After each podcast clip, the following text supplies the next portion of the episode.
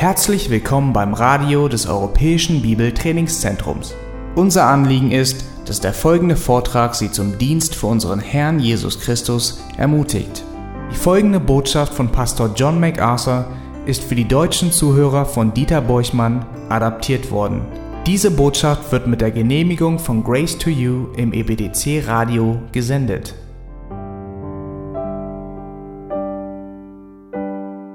Heute wollen wir uns für einige Wochen mit dem Thema der Inspiration und Autorität der Schrift beschäftigen. Jedes Mal, wenn wir an unseren Sonntagen oder in den Bibelstunden, in den Hauskreisen, Frauenstunden, Männerkreise, wo auch immer zusammenkommen, beschäftigen wir uns mit den Worten Gottes, seinen Erklärungen und seinen Ausführungen. Viele von uns lesen das Wort regelmäßig, jeden Tag und das ist unser Gesprächsthema. Es ist der Pfad für unsere Entscheidung. Und das sagt die Schrift sogar selbst. Das Wort ist der Weg. Das Wort ist das Licht und der Pfad, wie wir gerade gesungen haben. Wir glauben an das Wort Gottes. Wir glauben, dass es inspiriert ist. Wir glauben, dass es in den ursprünglichen Schriften irrtumslos war und dass Gott es bis zum heutigen Tage geschützt und bewahrt hat, damit es im Wesentlichen der ursprünglichen Offenbarung treu bleibt. Wir glauben, dass es uns geboten ist, zuzuhören, wenn das Wort Gottes spricht und genau deshalb ist die Bibel der Gegenstand von all dem, was wir tun. Wir definieren unser Leben und unseren Dienst nach biblischen Gesichtspunkten. Die Bibel ist, woran wir glauben, woran wir unser Verhalten ausrichten und die Botschaft, die wir verkünden. Und wir benennen uns sogar nach der Bibel. Bibelgemeinde Berlin, ja. Und die Bibel behauptet, das Wort Gottes zu sein. Und sie tut das auf eine sehr unmissverständliche Art und Weise. Autoren des Alten Testaments zum Beispiel bezeichnen das, was sie geschrieben haben, circa 3800 Mal als das Wort Gottes. Und die Schreiber des Neuen Testaments tun das auch 320 Mal und beziehen sich mindestens 1000 Mal darauf. Und ihre Autoren behaupten wiederholt, dass ihr Schreiben von Gott inspiriert wurde. Jesus selbst zeigt, dass sowohl das Alte als auch das Neue Testament von Gott inspiriert ist. Es gibt ein paar definitive Aussagen im Neuen Testament, die sich durch die ganze Schrift ziehen und für uns das Wesen der göttlichen Inspiration definieren. Hört einmal auf 2. Petrus Kapitel 1 und Vers 20. Dabei sollt ihr vor allem das erkennen, dass keine Weissagung der Schrift von eigenmächtiger Deutung ist, denn niemals wurde eine Weissagung durch menschlichen Willen hervorgerufen, sondern vom Heiligen Geist haben die heiligen Menschen Gottes geredet. Die Schrift wurde von Menschen niedergeschrieben, die nicht aus eigenem menschlichen Willen schrieben, sondern die vom Heiligen Geist dazu bewegt wurden, das niederzuschreiben, was Gott gesagt hat. Ein sehr bedeutsamer und uns bekannter Text befindet sich im zweiten Timotheusbrief, Kapitel 3 und Vers 16. Alle Schrift ist von Gott eingegeben, buchstäblich Theopnustos, von Gott gehaucht. Die Schrift wurde von Gott hervorgebracht und ist nützlich zur Belehrung, zur Überführung, zur Zurechtweisung, zur Erziehung in der Gerechtigkeit, damit der Mensch Gottes ganz zubereitet sei zu jedem guten Werk, völlig ausgerüstet. Alle Schrift ist von Gott eingegeben und Inspiration bedeutet, dass sie von Gott durch Autoren kommt, die vom Geist dazu bewegt wurden, das niederzuschreiben, was Gott gesagt hat, statt zu schreiben, was sie sagen wollten. Es ist das Wort Gottes. Und das sind nur zwei definitive Texte. Es gibt natürlich noch mehr als das. Und wir werden uns im Laufe dieser Serie uns mehrmals damit beschäftigen. Alles, was wir über Gott und über uns, über die Errettung, über die Zukunft und die Zeit und die Ewigkeit wissen, ist in der Schrift enthalten. Es ist alles hier. Alles, was wir nach Gottes Willen wissen sollen, ist in der Bibel. Und das ist auch der Grund dafür, dass der Geist Gottes Johannes am Ende des Buches der Offenbarung dazu veranlasste, zu schreiben, dass nichts zu diesem Buch hinzugefügt oder daraus entfernt werden dürfe. Dieses Buch ist vollendet, es ist komplett. Und Judas bezieht sich darauf als den Glauben, der den Heiligen ein für allemal überliefert worden ist. Ein Korpus der Wahrheit, der zu einem bestimmten Zeitpunkt bereitgestellt wurde und weder geschmälert noch erweitert werden soll. Alles, was wir wissen müssen, ist in diesem Buch. Und das ist wunderbar. Sowohl im Hinblick auf unser Verständnis des Universums und Gottes und unsere Beziehung zu ihm, als auch alle anderen Beziehungen. Und weil alles, was wir brauchen, in der Schrift steht, weil wir durch das Wort der Wahrheit errettet werden, weil wir durch die Wahrheit des Wort Gottes geheiligt werden, weil wir unsere Hoffnung auf Herrlichkeit im Wort finden, weil wir alle Anweisungen für das Leben hierin finden, wird dies zu dem Punkt, den unsere Feinde ständig und rückhaltlos angreifen. Und das sollte uns wirklich nicht überraschen. Das ist keine Überraschung. Lasst uns einmal zurückgehen zu 1. Mose Kapitel 3 und dort am Anfang beginnen. Ich möchte nur kurz die ersten fünf Verse dieses so wichtigen Kapitels betrachten. Kapitel 1 und 2 beschreiben die Schöpfung. Adam und Eva leben in einer Welt der Glückseligkeit, in einer Welt ohne Sünde, mit einer Welt der perfekten Kommunikation und Gemeinschaft mit Gott. Und am Ende von Kapitel 2 wird das wie folgt zusammengefasst. Und sie waren beide nackt. Der Mensch und seine Frau und sie schämten sich nicht. Scham existierte nicht, weil es keine Sünde gab. In Kapitel 3 dann ändert sich alles und ich möchte, dass ihr das Wesen dieser Veränderung versteht. Heißt es aber, die Schlange war listiger als alle Tiere des Feldes, die Gott der Herr gemacht hatte, und sie sprach zu der Frau, sollte Gott wirklich gesagt haben, dass ihr von keinem Baum im Garten essen dürft? Da sprach die Frau zur Schlange, von der Frucht der Bäume im Garten dürfen wir essen. Aber von der Frucht des Baumes, der in der Mitte des Gartens ist, hat Gott gesagt, esst nicht davon und rührt sie auch nicht an, damit ihr nicht sterbt. Da sprach die Schlange zu der Frau, keineswegs werdet ihr sterben, sondern Gott weiß an dem Tag, da ihr davon esst, werden euch die Augen geöffnet. Und ihr werdet sein wie Gott und werdet erkennen, was gut und böse ist. Und ihr erinnert euch sicherlich an den Rest der Geschichte. Sie glaubte Satan, sie aß und fiel und riss die ganze menschliche Rasse mit sich und befleckte das ganze Universum durch diese eine Handlung. Satan erweist sich als ein Lügner und er ist ein Vater der Lügen, sagt Jesus in Johannes Kapitel 8 und Vers 44. Und hier führt er seine erste große Täuschung aus und ist dabei äußerst erfolgreich. Lass uns einen Moment zu Vers 1 zurückgehen. Satan in Form einer Schlange kommt zu Eva und sagt zu ihr, sollte Gott wirklich gesagt haben, dass ihr von keinem Baum im Garten essen dürft? Und wir wissen natürlich, dass Gott das gerade gesagt hatte, in Kapitel 2, 16, dass sie von einem bestimmten Baum im Garten nicht essen durften. Heißt es, von jedem Baum des Gartens darfst du nach Belieben essen. Aber von dem Baum der Erkenntnis des Guten und Bösen sollst du nicht essen. Denn an dem Tag, da du davon isst, musst du gewisslich sterben.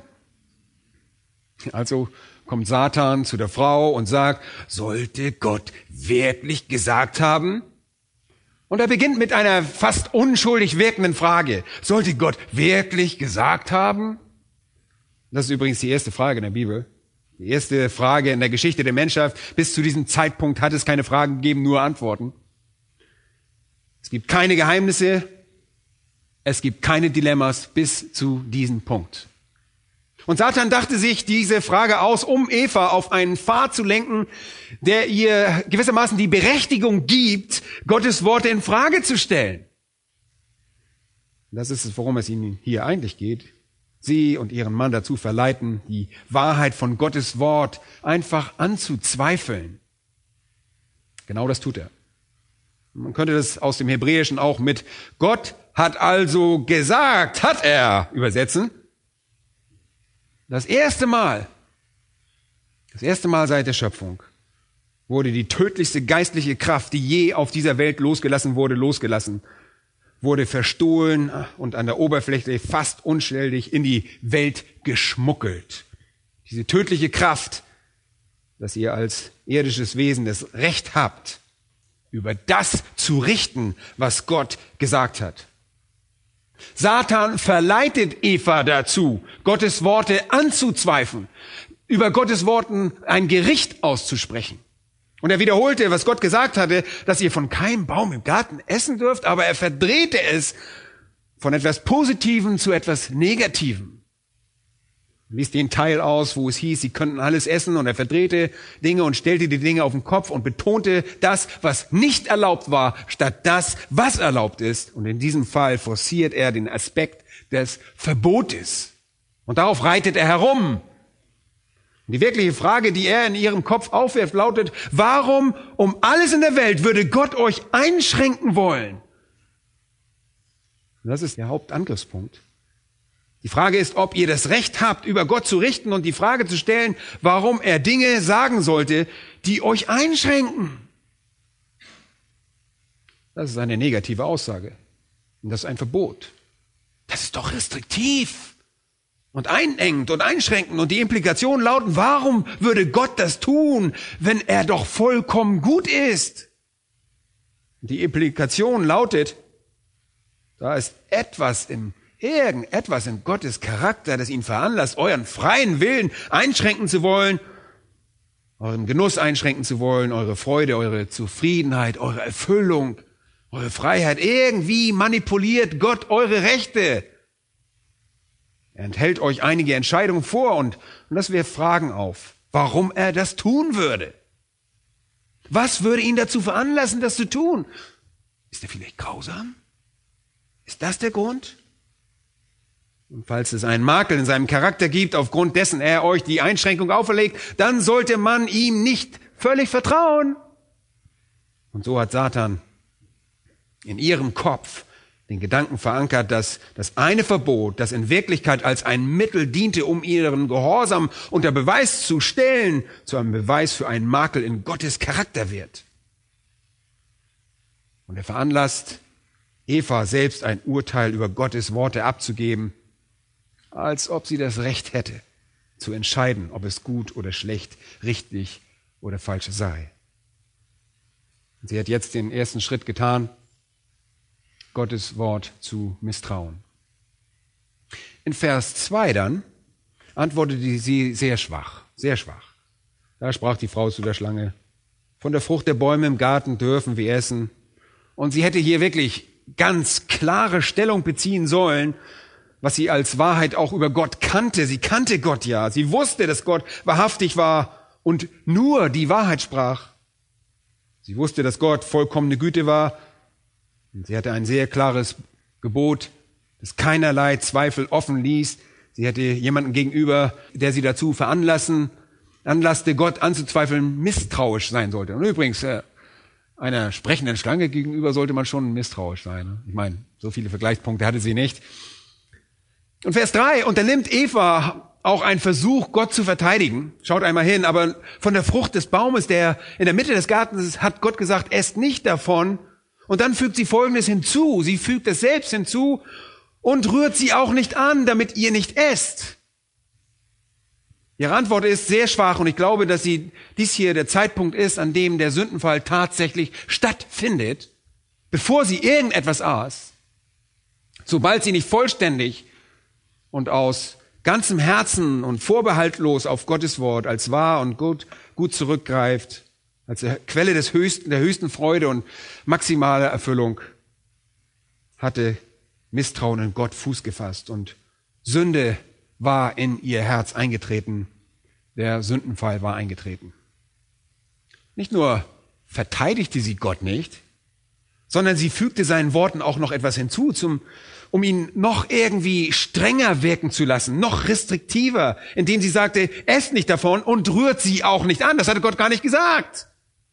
Aber jetzt akzeptiert sie dies als eine unnötige Einschränkung. Er ist sogar so einschränkend, dass sie es noch einschränkender macht. Und jetzt irritiert es sie, dass Gott ihr diese Einschränkung auferlegt und er wird dafür gerichtet, dass er ein Gebot erlassen hat, das inakzeptabel und nicht vertrauenswürdig ist. Und das war der Fehler, den Worten Gottes zu misstrauen. Und alles danach ist eigentlich nur ein Beweis für den Sündenfall. Und in Vers 4, da sprach die Schlange zu der Frau, keineswegs werdet ihr sterben. Satan rückt ihr auf den Leib, weil er merkt, wo sie steht. Er weiß, dass sie dem Wort Gottes misstraut hat. Sie glaubt nicht mehr, dass Gott unbedingt vertrauenswürdig ist. Es gibt einen Makel in seinem Charakter. Er ist unnötig restriktiv. Und sie sollte frei sein und das Recht über Gottes Vorgehen zu richten und das sogar als restriktiver wiederzugeben, als es tatsächlich ist. Satan weiß, dass sie gefallen ist und so rückt er ihr auf den Leib, damit sie das Wort Gottes komplett verleugnet und er sagt, keineswegs werdet ihr sterben. Gott hat gelogen. Gott hat gelogen. Im Grunde genommen lügt Gott und hier ist eine Illustration dafür. Und Satan sagt, ich sag die Wahrheit.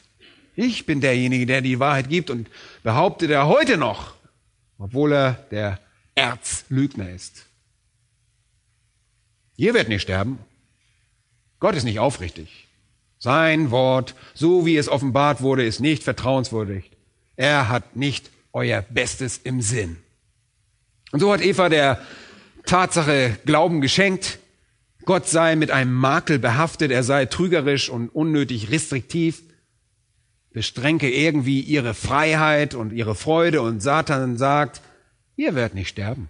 Oh nein, Ihr werdet nicht sterben. Befreit euch von diesen Einschränkungen. Tut, was ihr wollt. Keine Grenzen. Völlige Freiheit.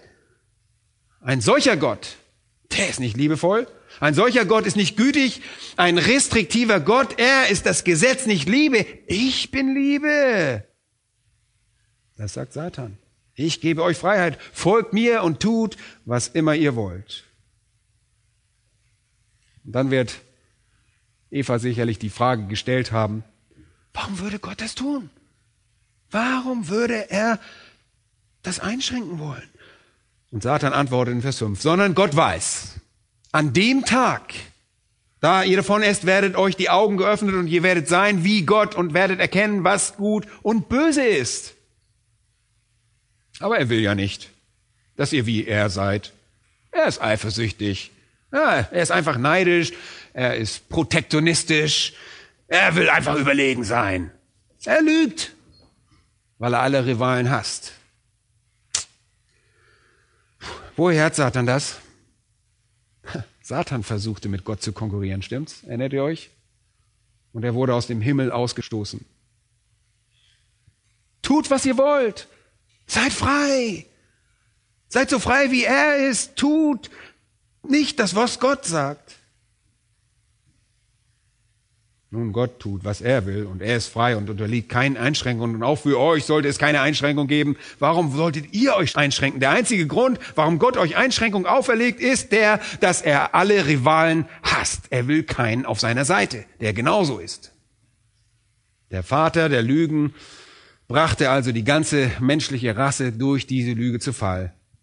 Einfach aufgrund der Prämisse, dass Gottes Wort, wie es offenbart wurde, nicht vertrauenswürdig ist. Er sei trügerisch, weil Gott mit einem Makel behaftet ist. Und dieser Makel ist einfach seine Eifersucht. Nun vergleicht das einmal mit dem perfekten Vertrauen unseres Herrn Jesus Christus in Gottes Wort, während er im Rahmen seiner Menschwerdung schwere Entbehrung und Einschränkung seiner eigenen göttlichen Vorrechte durchlitt, besonders bei der Prüfung in der Wüste, wo er immer noch sagt, der Mensch lebt nicht vom Brot allein, sondern von all dem, was aus dem Munde des Herrn hervorging. Und ohne dass wir uns jetzt vollkommen die Zeit nehmen, diesen vollständigen Ablauf dieses satanischen Angriffs zu durchdenken, die Schrift offenbart die Geschichte, die an jedem Tag begann und sich bis zum Ende des Buches der Offenbarung fortsetzt. Es ist eine Geschichte der Angriffe auf das Wort Gottes. Das geschieht durch eine endlose Abfolge von Lügnern, falscher, unnachgiebiger, falscher Propheten, falscher Apostel, Lügner, Ehrlehrer, vom ersten Buch Mose bis hinein in die Offenbarung. Und dieser Angriff findet auch heute noch statt. Der Kampf um die Autorität der Bibel wird in jeder Generation an jedem Ort ausgetragen. Der Kampf für die Bibel findet immer statt und er ist immer nötig. Und es ist immer nötig, sich mit der Verteidigung der Schrift auseinanderzusetzen. Nun, in meinem Leben habe ich schon mehr oder weniger fast 40 Jahre, die sich durch diese Beobachtung der Kämpfe und später auch durch die direkte Auseinandersetzung mit diesen Kämpfen auszeichnen. 40 Jahre. Wenn ich zurückblicke, dann erinnere ich mich an den Kampf um Fragen der Irrtumslosigkeit und der Autorität der Schrift. Ich komme aus Kreisen, in denen die Pastoren meiner Heimatgemeinde ab den 70er Jahren mit einigen wenigen Ausnahmen nicht mehr an die Irrtumslosigkeit und Autorität der Schrift festgehalten haben.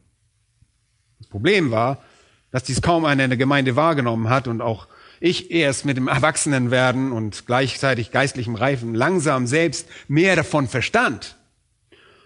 Und dann bekam ich immer mehr mit, wie die mystischen Einflüsse der charismatischen Kreise sich auf dem Restbestand der Gemeinde, die in den 60er Jahren gut gelehrt wurde, sich wirklich negativ auswirkte. Und egal wo ich war, dieses destruktive Phänomen der charismatischen Einflüsse traf ich dann auch vor allem in Kanada, aber jetzt war ich in der Position eines Verantwortlichen. Und dann begannen die Angriffe der Psychologen und Pragmatiker auf die Bibel, die die Bibel außer Kraft setzen und die Notwendigkeit menschlicher Weisheit zu etablieren suchen. Und sie tun das, weil sie meinen, damit die Bibel durch einige ihrer Erkenntnisse entscheidend ergänzen zu können. Und in der letzten Zeit ist ein weiterer Punkt ersichtlich, der sich als der Angriff auf die Klarheit der Bibel herausstellt.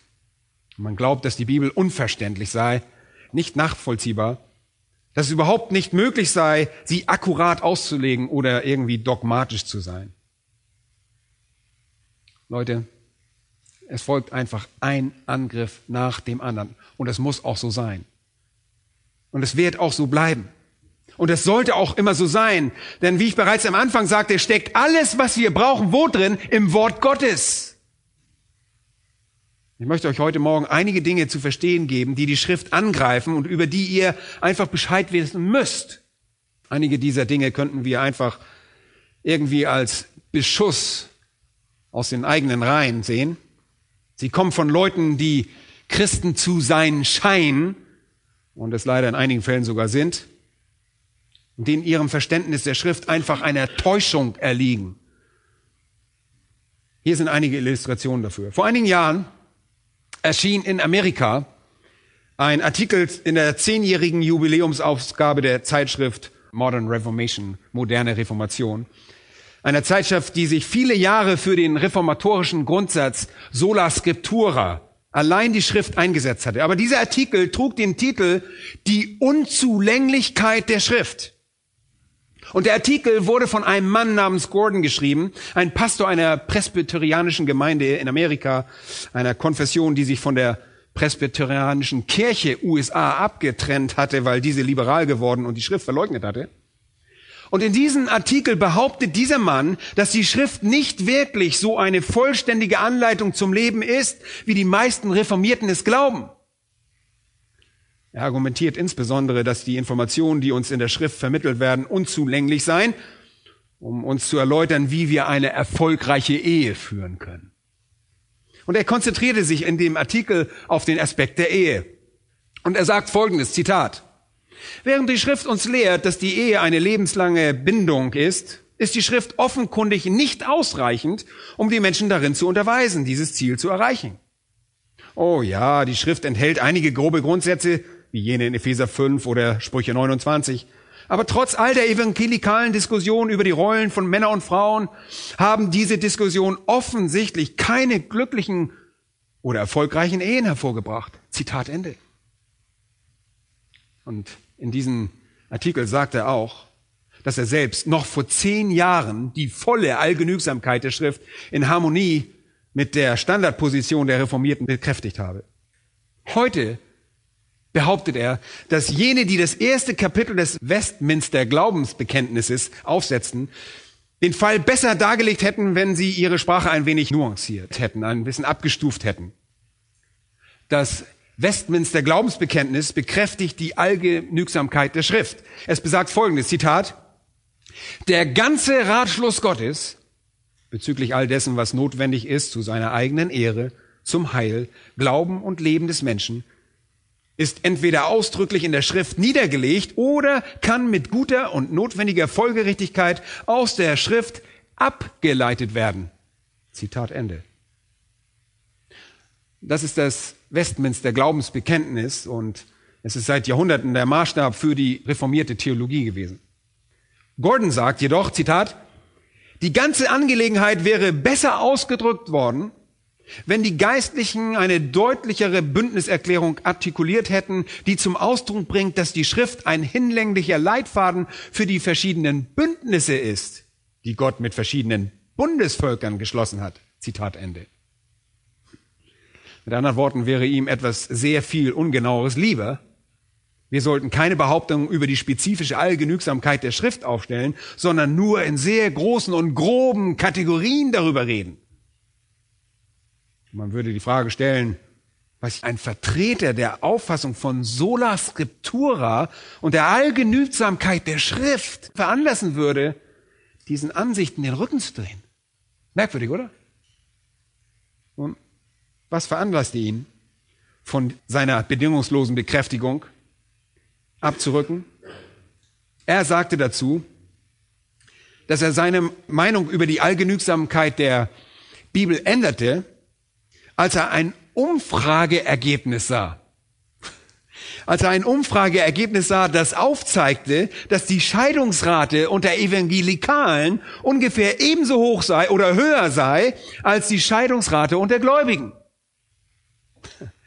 Er änderte seine Ansicht über die Schrift also, weil er das Ergebnis einer Umfrage sah. Er schreibt dazu, Zitat, die große praktische Angelegenheit, die meine Einstellung zur Allgenügsamkeit der Schrift beeinflusst hat, war die Veröffentlichung von Ergebnissen, dass die Scheidungsrate unter Evangelikalen ungefähr ebenso hoch wie bei der allgemeinen Bevölkerung war.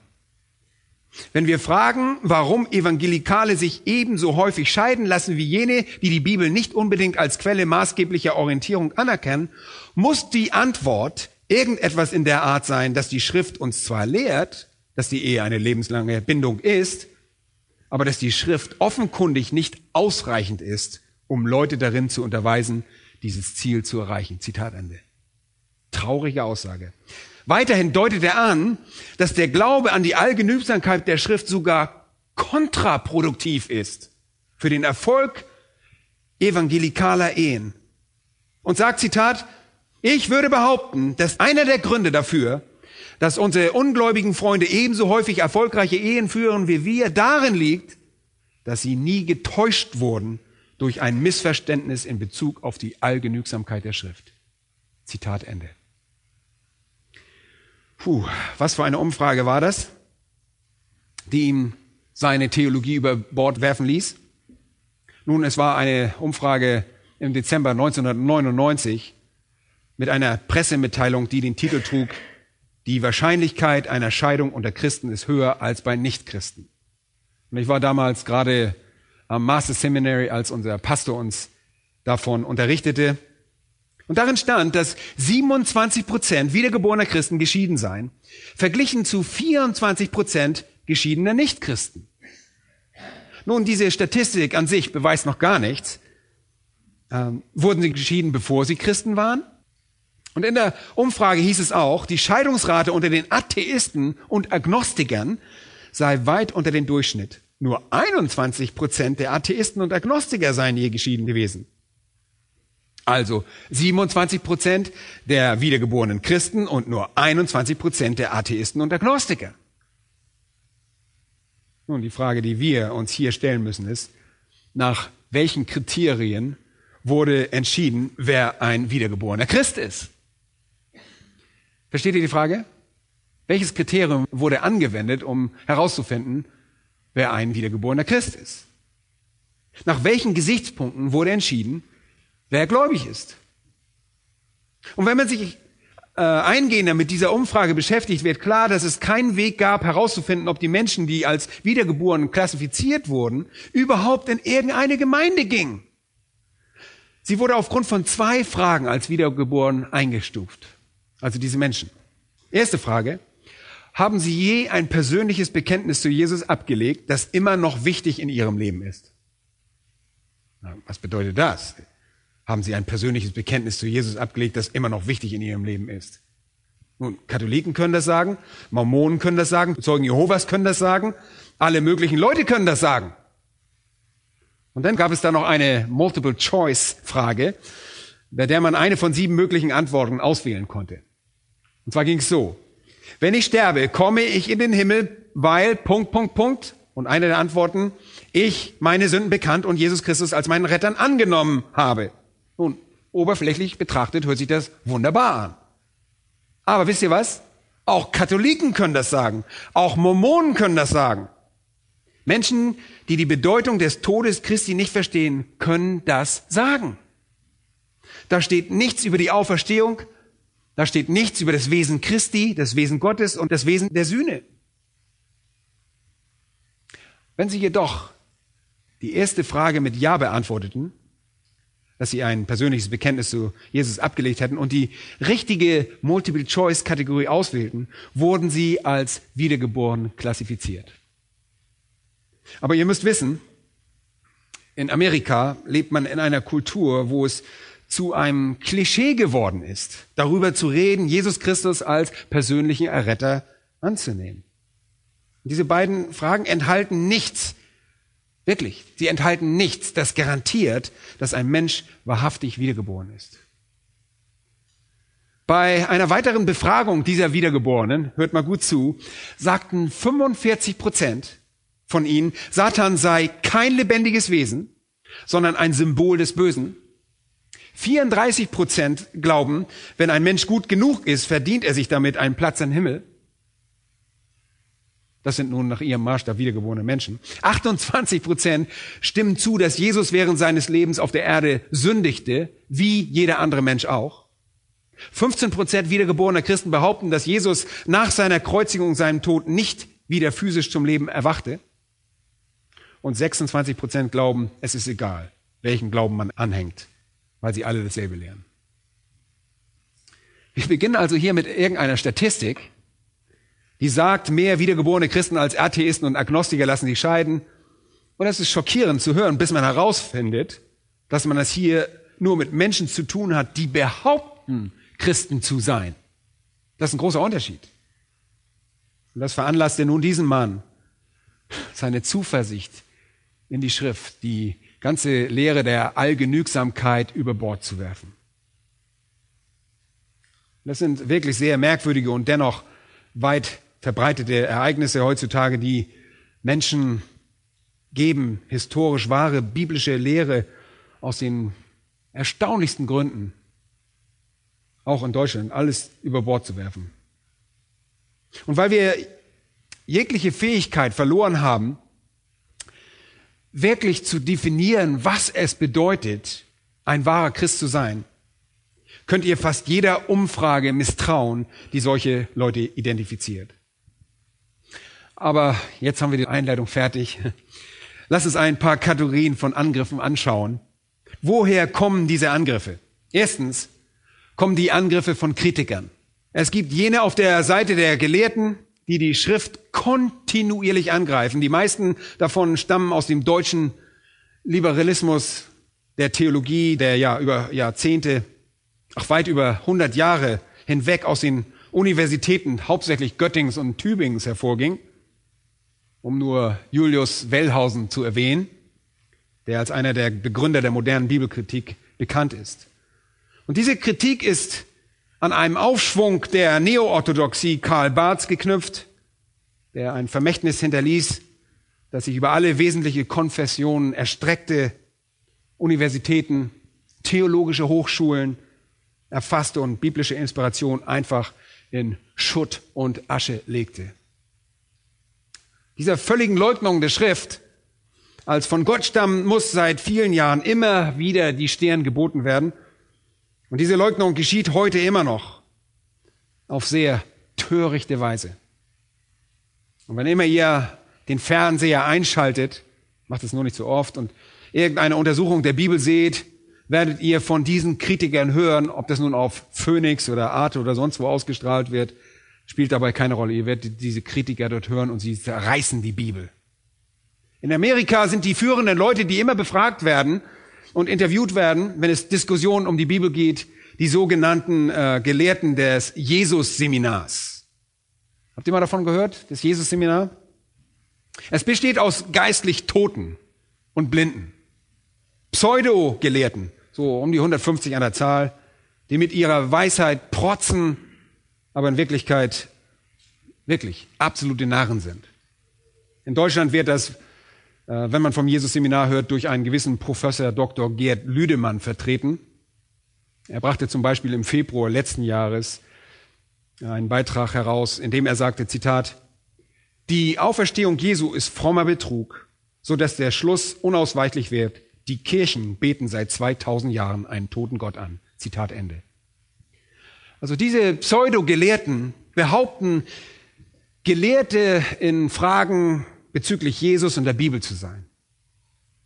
Und sie treffen ihre Entscheidung über die Bibel anhand einer Mehrheitsabstimmung. Und, und dabei gehen sie auf wirklich sehr merkwürdige Art und Weise vor. Sie nehmen einen Abschnitt aus der Bibel und stimmen darüber ab. Und für Aussagen, die ihrer Meinung nach wahrscheinlich authentisch sind, wirft jeder Teilnehmer eine rote Kugel in den Stimmkasten. Ja? Mit anderen Worten ist es wahrscheinlich wahr. Rosa Kugeln bedeuten vielleicht authentisch. Graue Kugeln wurden für Aussagen benutzt, die ihrer Meinung nach von den Jüngern oder frühen Christen verändert wurden. Schwarze Kugeln sind die aussagekräftigsten. Sie bedeuten Nein. Für Abschnitte, die als vollkommen fabriziert gelten oder Aussprüche von jemand anderem als die Person, die diese Aussage laut Schrift gemacht hat. Und die Ergebnisse sind verblüffend. Die Gruppe beschloss, dass nur 31 von 700 Aussagen, die Jesus in den Evangelien zugeschrieben wurden, wirklich authentisch sind. Mehr als die Hälfte der Aussagen von Jesus erhielten die gefürchtete schwarze Kugel und insgesamt lehnte das Forum 80 Prozent der Worte, die die Schrift Jesus zuschreibt, völlig ab. Unter den verworfenen Passagen findet sich auch Matthäus 5, 11, wo es heißt, glückselig seid ihr, wenn sie euch schmähen und verfolgen und lügnerisch jegliches böse Wort gegen euch reden um meinetwillen. Und auch Markus 10, 32 bis 34, in denen Jesus seine Kreuzigung vorhersagte. Sie lehnten den gesamten Text über alles Endzeitliche ab, alles über die Zukunft. Sie lehnten alles im Johannesevangelium ab, außer Johannes 4, 44, der ja bei der Abstimmung eine rosa Kugel erhielt, und dort steht Folgendes, ein Prophet wird in seinem eigenen Vaterland nicht geachtet. Das haben sie als Rosa anerkannt. Der Gründer des Seminars, Robert Funk, Robert Funk, vermutet, dass die meisten Gelehrten der Hauptströmung mit dieser Ablehnung des Johannesevangeliums übereinstimmen werden. Denn so sagt er, Zitat, Jesus spricht regelmäßig in Sprichwörtern oder Aphorismen oder Gleichnissen oder witzigen Bemerkungen, die als Zurückweisung oder scharfe Erwiderung im Kontext von Dialogen und Debatten entstanden. Es ist deutlich, dass er nicht in langen Monologen der Art sprach, die sich im Johannesevangelium befindet. Zitat Ende. Meine Frage ist, wie um alles in der Welt kann er das wissen? Aber so wird fortlaufend faulendes Treibgut vom Wrack der liberalen Theologie angespült. Und das Schlimme ist, dass von Gelehrten jetzt erwartet wird, dass die Studenten im Gleichschritt hinter ihnen hermarschieren. Und jeder, der das nicht tut, kann im Prinzip seine Stellung in den Fachbereichen Religion, Philosophie und Soziologie an den Universitäten seine Koffer packen. Jeder kann seine Koffer packen, der das nicht glaubt. Und bei diesen liberalen gibt es einige heilige Dogmen, Gleichheit für Frauen, Homosexualität als alternative Lebensweise, Umweltaktivismus, Tierrechte, Quotenregelungen für Angehörige ethnischer Minderheiten, kompromisslose Antikriegslehren und so weiter. Und sie unterwerfen jeden, der irgendetwas davon herausfordert, eine Zensur, besonders Jesus. Man muss sich nur die Entscheidungen des Gremiums ansehen, um zu verstehen, worum es ihnen wirklich geht. Die Gleichnisse des barmherzigen Samariters, äh, des ungerechten Haushalters des Senfkorns, Textstellen, die die Reichen kritisieren, ein Gebieten, seine Feinde zu lieben und Verse, die die Jünger beschwören, einander zu lieben, die erhalten rote Kugeln. Aber immer, wenn man den Armen ja hilft, den Bekümmerten und den Niedrigen, schenken sie dem auch den Glauben. Bibelstellen, die jedoch den Menschen zur Buße auffordern und die die Gottheit Jesu bekräftigen, schwierige Anforderungen an die Jünger stellen, die Textstellen von einer neuen Geburt erhalten allesamt eine schwarze Kugel und werden allesamt abgelehnt. Und sie werden weitermachen, das Wort anzugreifen und genau jeden dieser Punkte hervorbringen, wo immer sie irgendjemanden finden können, der ihnen zuhört. Und das ist wirklich nur eine Illustration dieses Angriffs auf die Bibel, der von den Liberalen kommt. Wir könnten sicherlich noch viel mehr darüber sagen. Wir könnten über die neue Perspektive über Paulus sprechen, die das Verständnis des Neuen Testaments über die Lehre der Rechtfertigung angreift. Wir könnten über die Offenheit Gottes reden, die das Wesen Gottes angreift, der offene Theismus ist ein Punkt einer relativ neuen liberalen Agenda, die mit der Verleugnung beginnt, dass Gott die Zukunft voll und ganz kennt und steuert.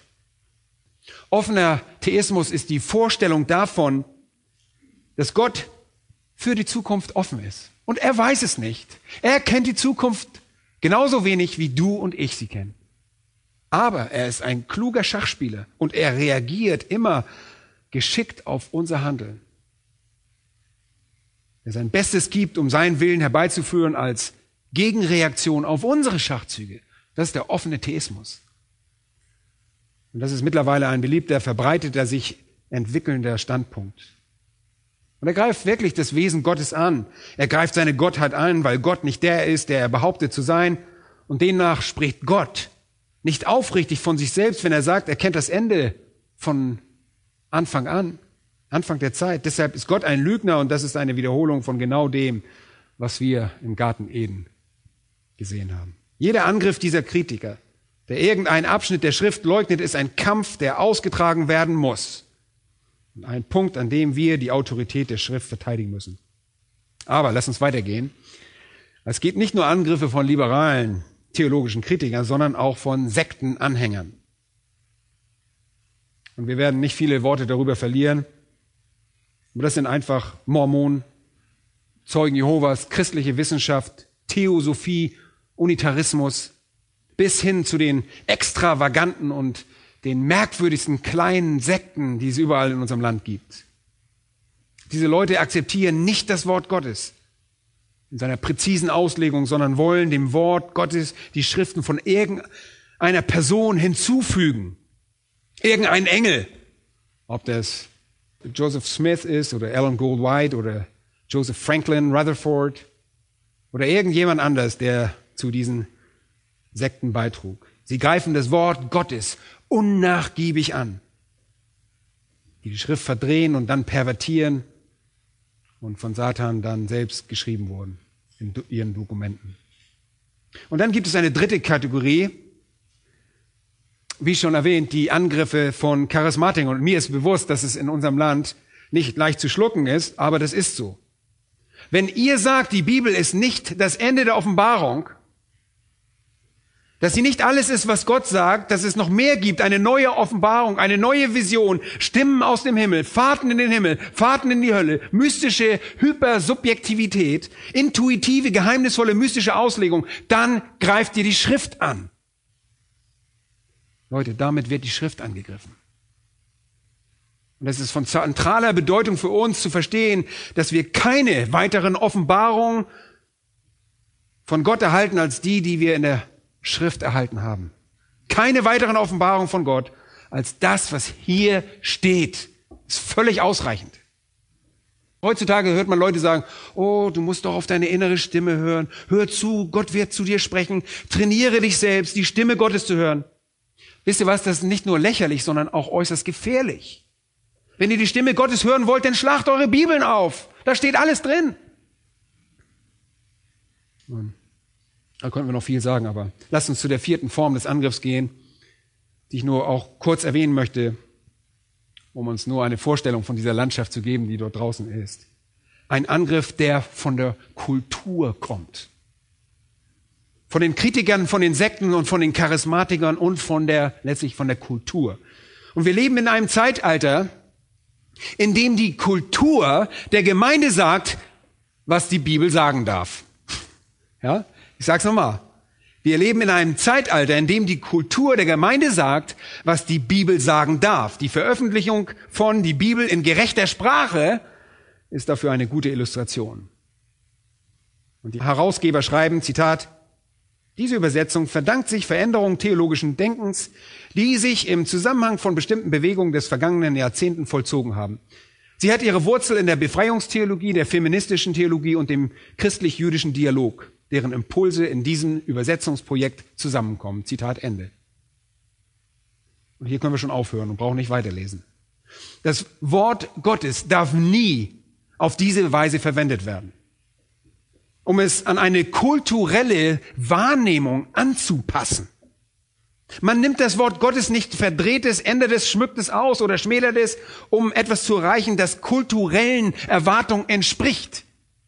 Aber das geschieht, und wenn das bei Bibelübersetzung geschieht, setzt das genau beim Kern an. Ah, vielleicht können wir noch die Volksbibel auch noch dazu nehmen. Wenn ihr eine Bibel übersetzt, habt ihr eine einzige Verantwortung. Ihr nehmt das Wort im Original Hebräischen oder Aramäischen, ja, an den wenigen Stellen, wo Aramäisch geschrieben ist, ähm, oder im griechischen Neuen Testament, und was macht ihr? Ihr übersetzt das.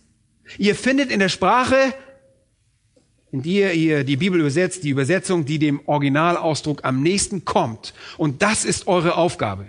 Wir brauchen aus den Fischen nicht irgendwelche Frikadellen vom Aldi machen, wie in der Volksbibel.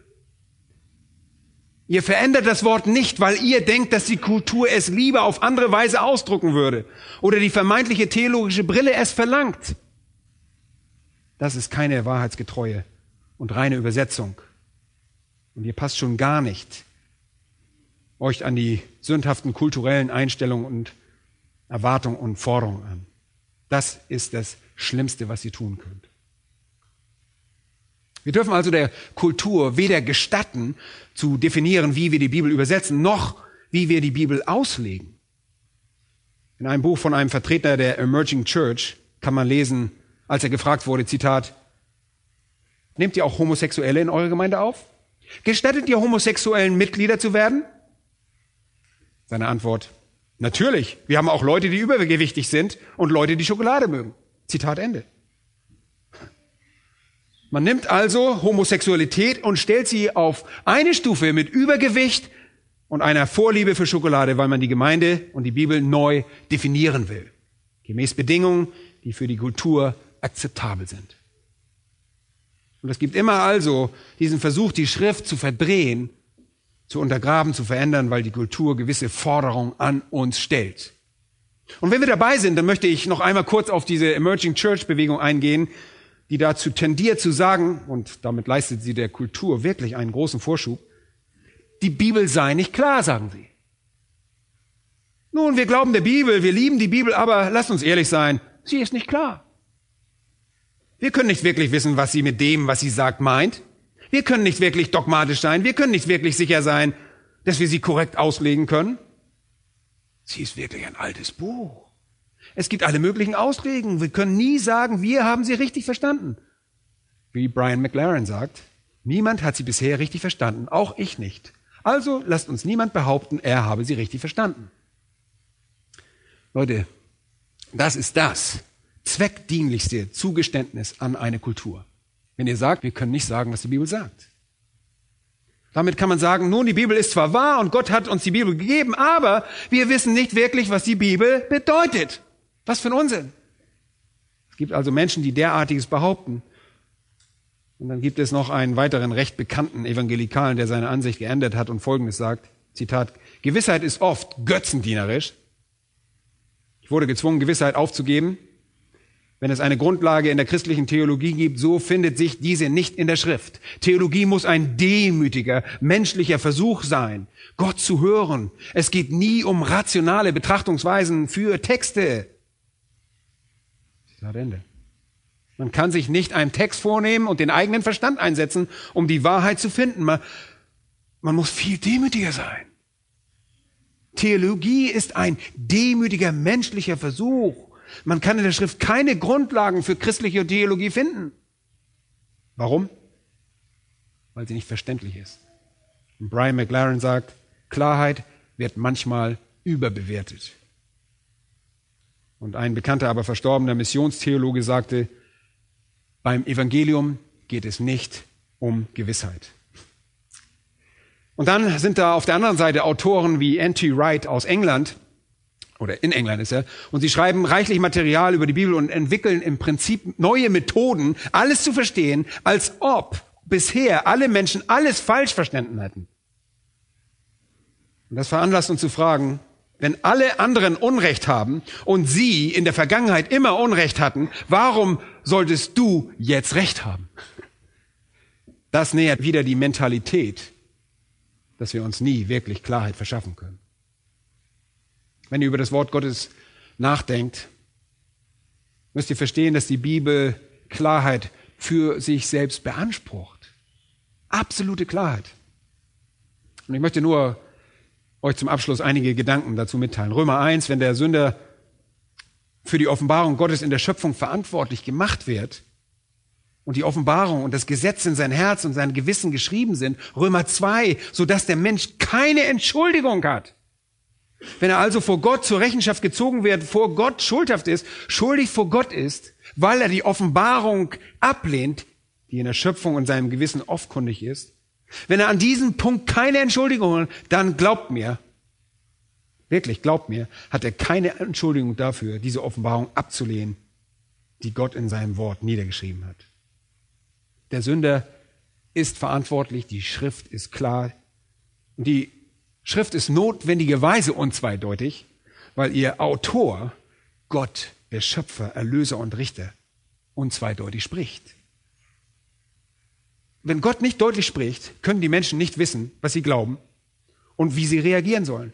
Wenn er nicht unzweideutig spricht, können sie nichts über das Heil und das künftige Gericht wissen.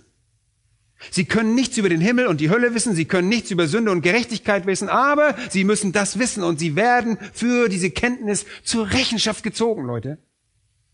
Die Bedeutung der Schrift beugt sich dem gewöhnlichen Bestand und dem buchstäblichen Sinn. Es gibt keinen geheimen, keinen äh, mystischen, keinen verborgenen, implizierten, keine implizierten Bedeutung, die unterschwellig irgendwie was anderes sagen als das, was der Text sagt. Sie wird überall als Licht bezeichnet. Sie ist sogar das Licht für jene, die sie ablehnen. Johannes 3. Erinnert ihr euch? Sie hassen das Licht und laufen davor weg, weil er das Licht ist. Die Schrift ist nicht nur deshalb klar, weil sie in sich klar und für den Verstand klar ist, sondern auch, weil der Geist Gottes sie erleuchtet. Und durch Gnade macht der Geist Gottes das, was unverständlich ist in unserem Denken, demjenigen verständlich, der vom Geist beseelt wird. Ist es nicht so?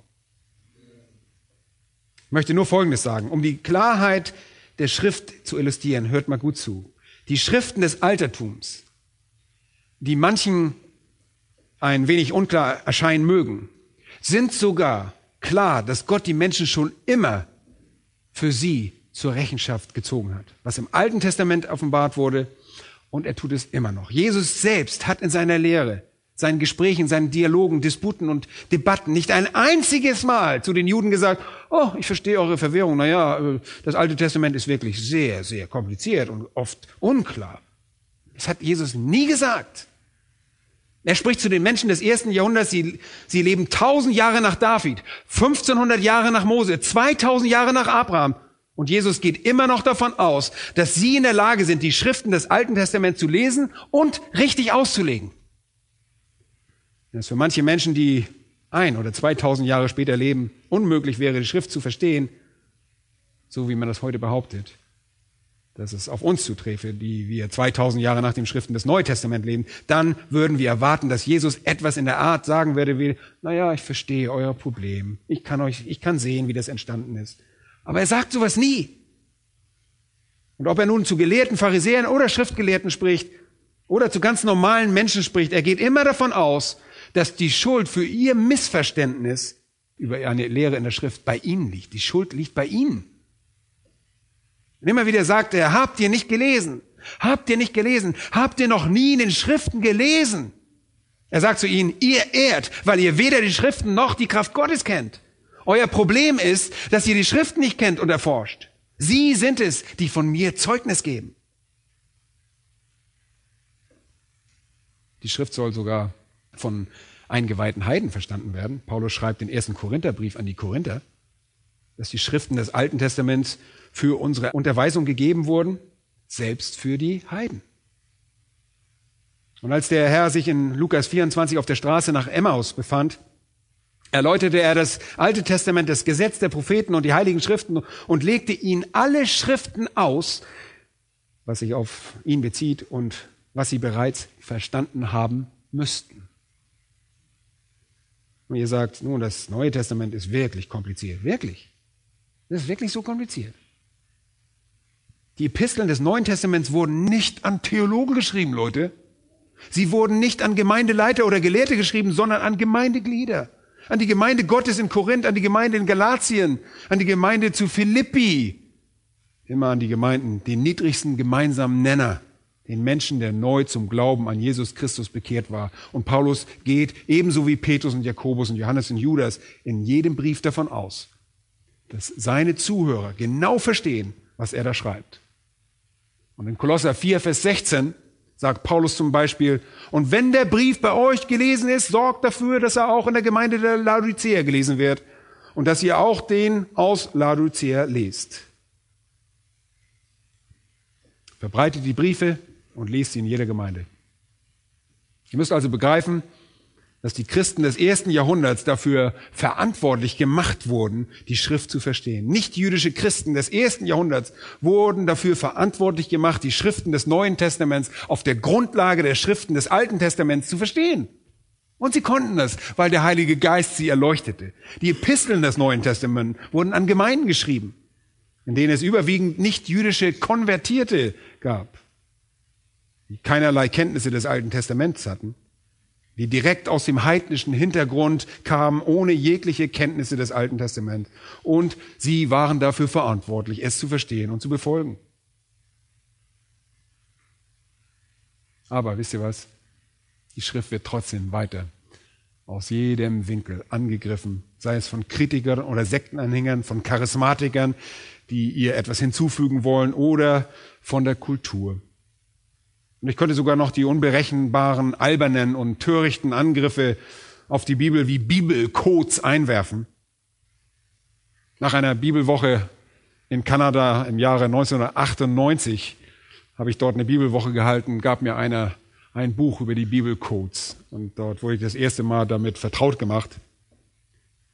Leute, was Gott in der Bibel sagt, ist klar. Es ist nicht kodiert. Was Gott in der Bibel sagt, ist so klar. Es ist kein Akrostikon in einem Computer zu finden und zu denken, Gottes Aussage sei diagonal von oben nach unten oder sonst irgendwie zu lesen.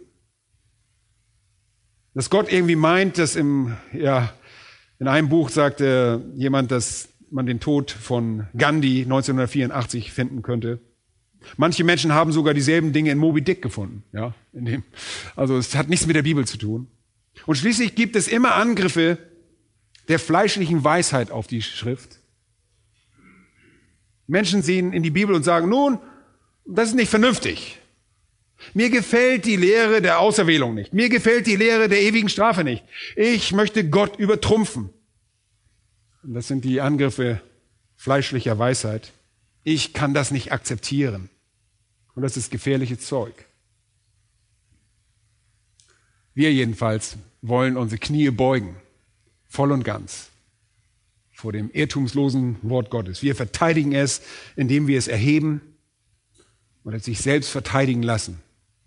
Es verteidigt sich selbst.